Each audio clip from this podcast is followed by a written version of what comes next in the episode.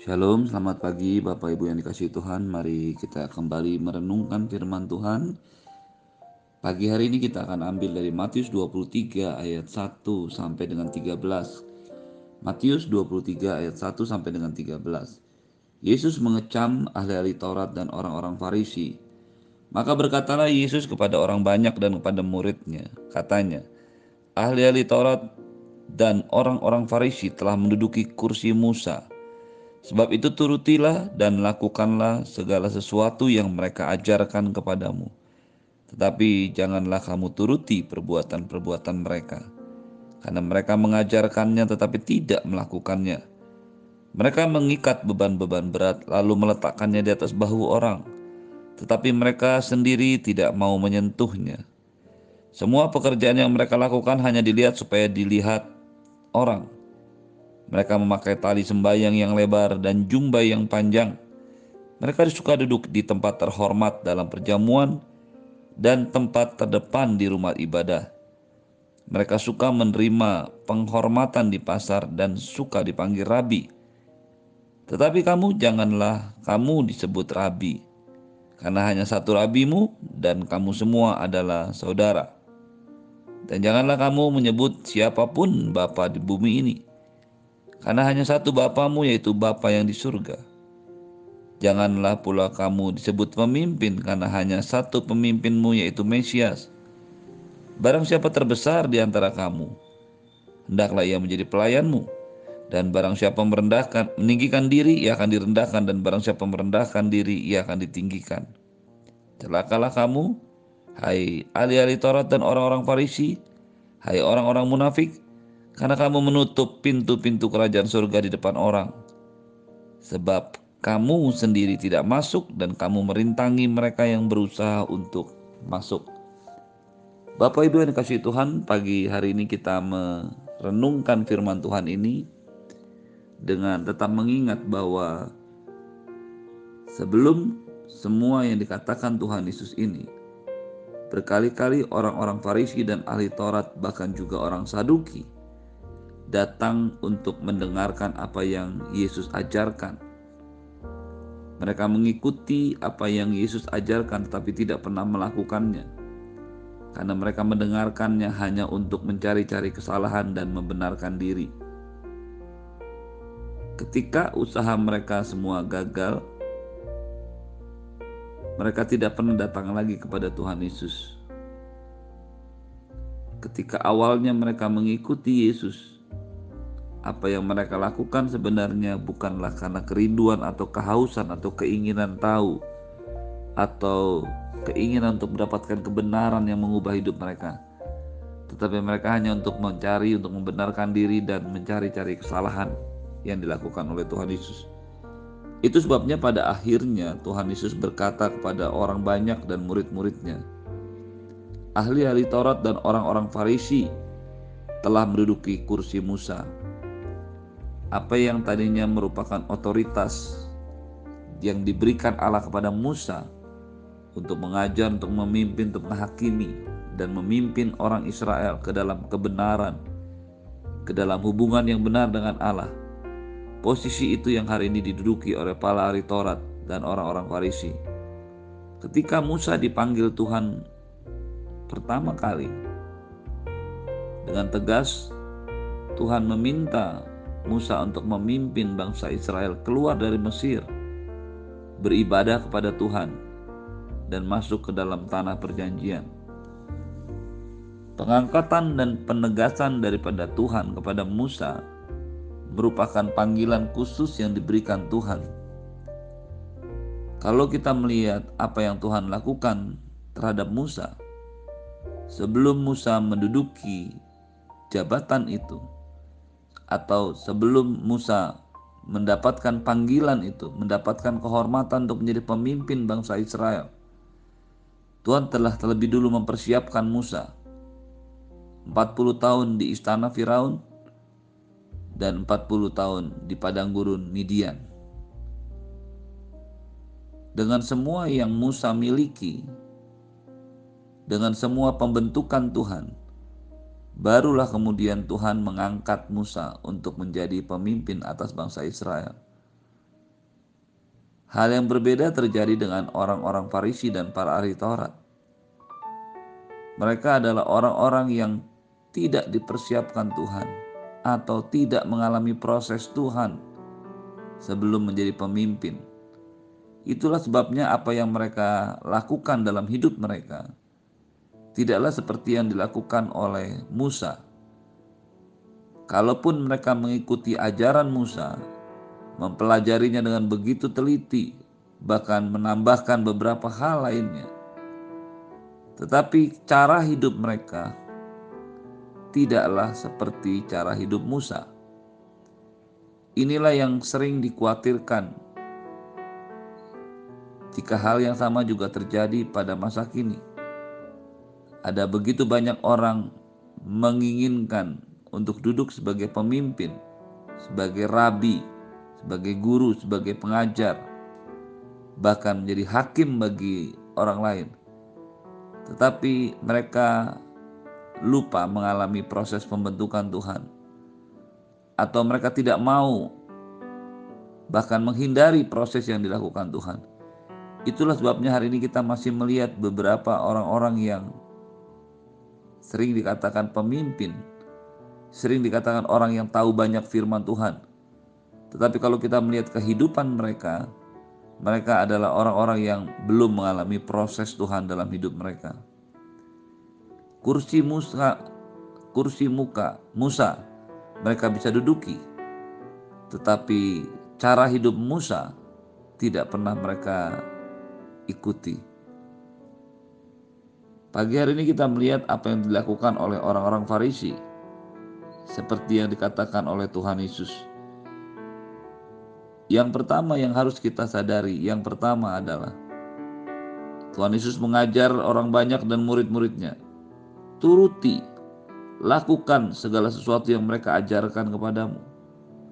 Karena apa yang diajarkan oleh para ahli Taurat itu memang berasal dari hukum Musa. Dan Tuhan Yesus sendiri tidak pernah membatalkan hukum Musa itu.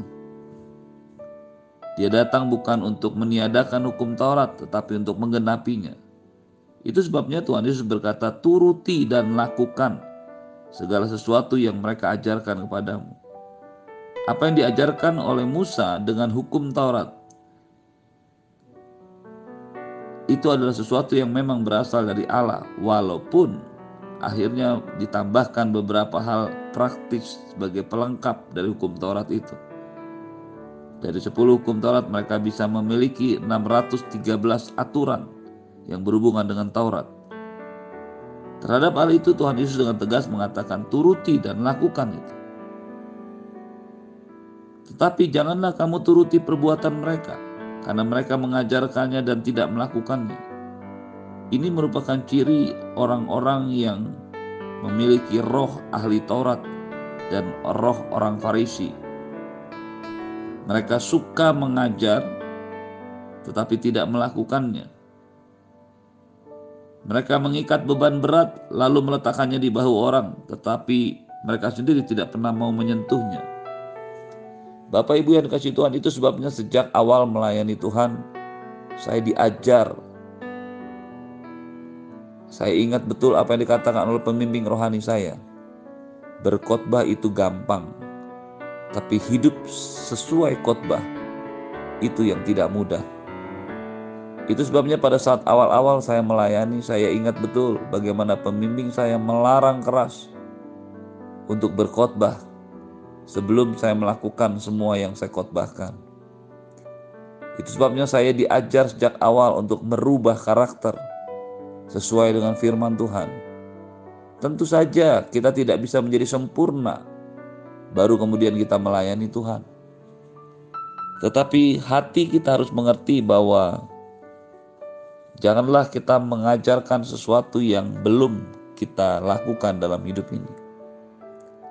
Dalam proses pembentukan Tuhan atas Musa, 40 tahun di istana Firaun dan 40 tahun di padang gurun Midian.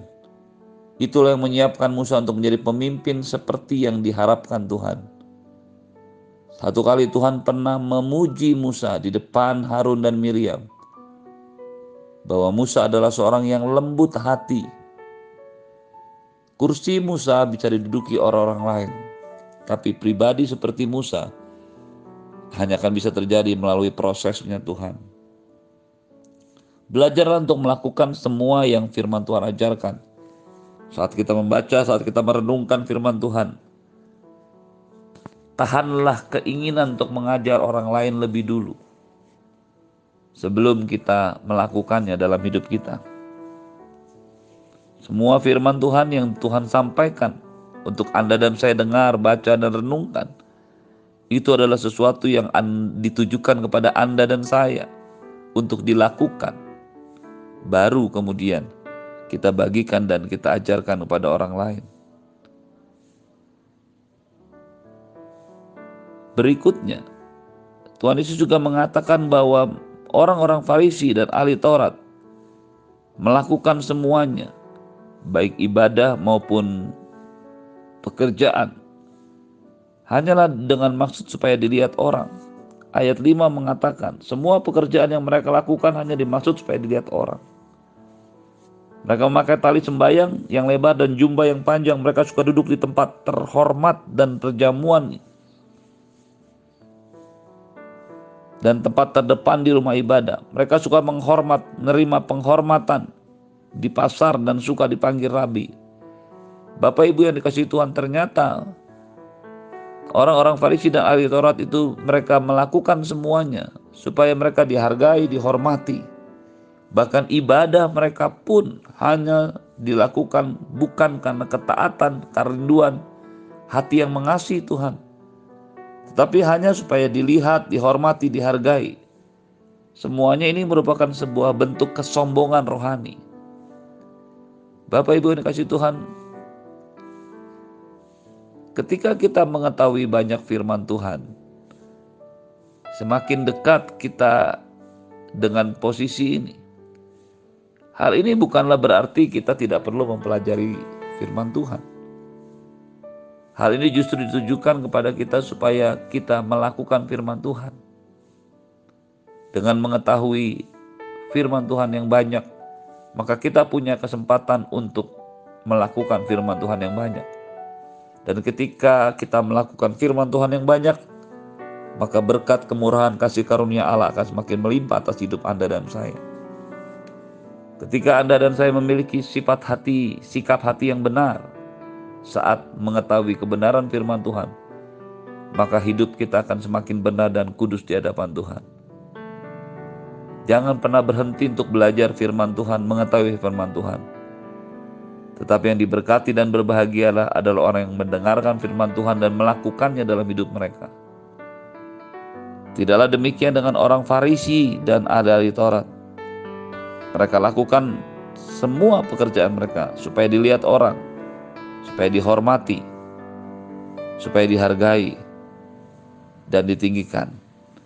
Mereka suka menerima penghormatan di pasar dan suka dipanggil rabi di tempat-tempat umum.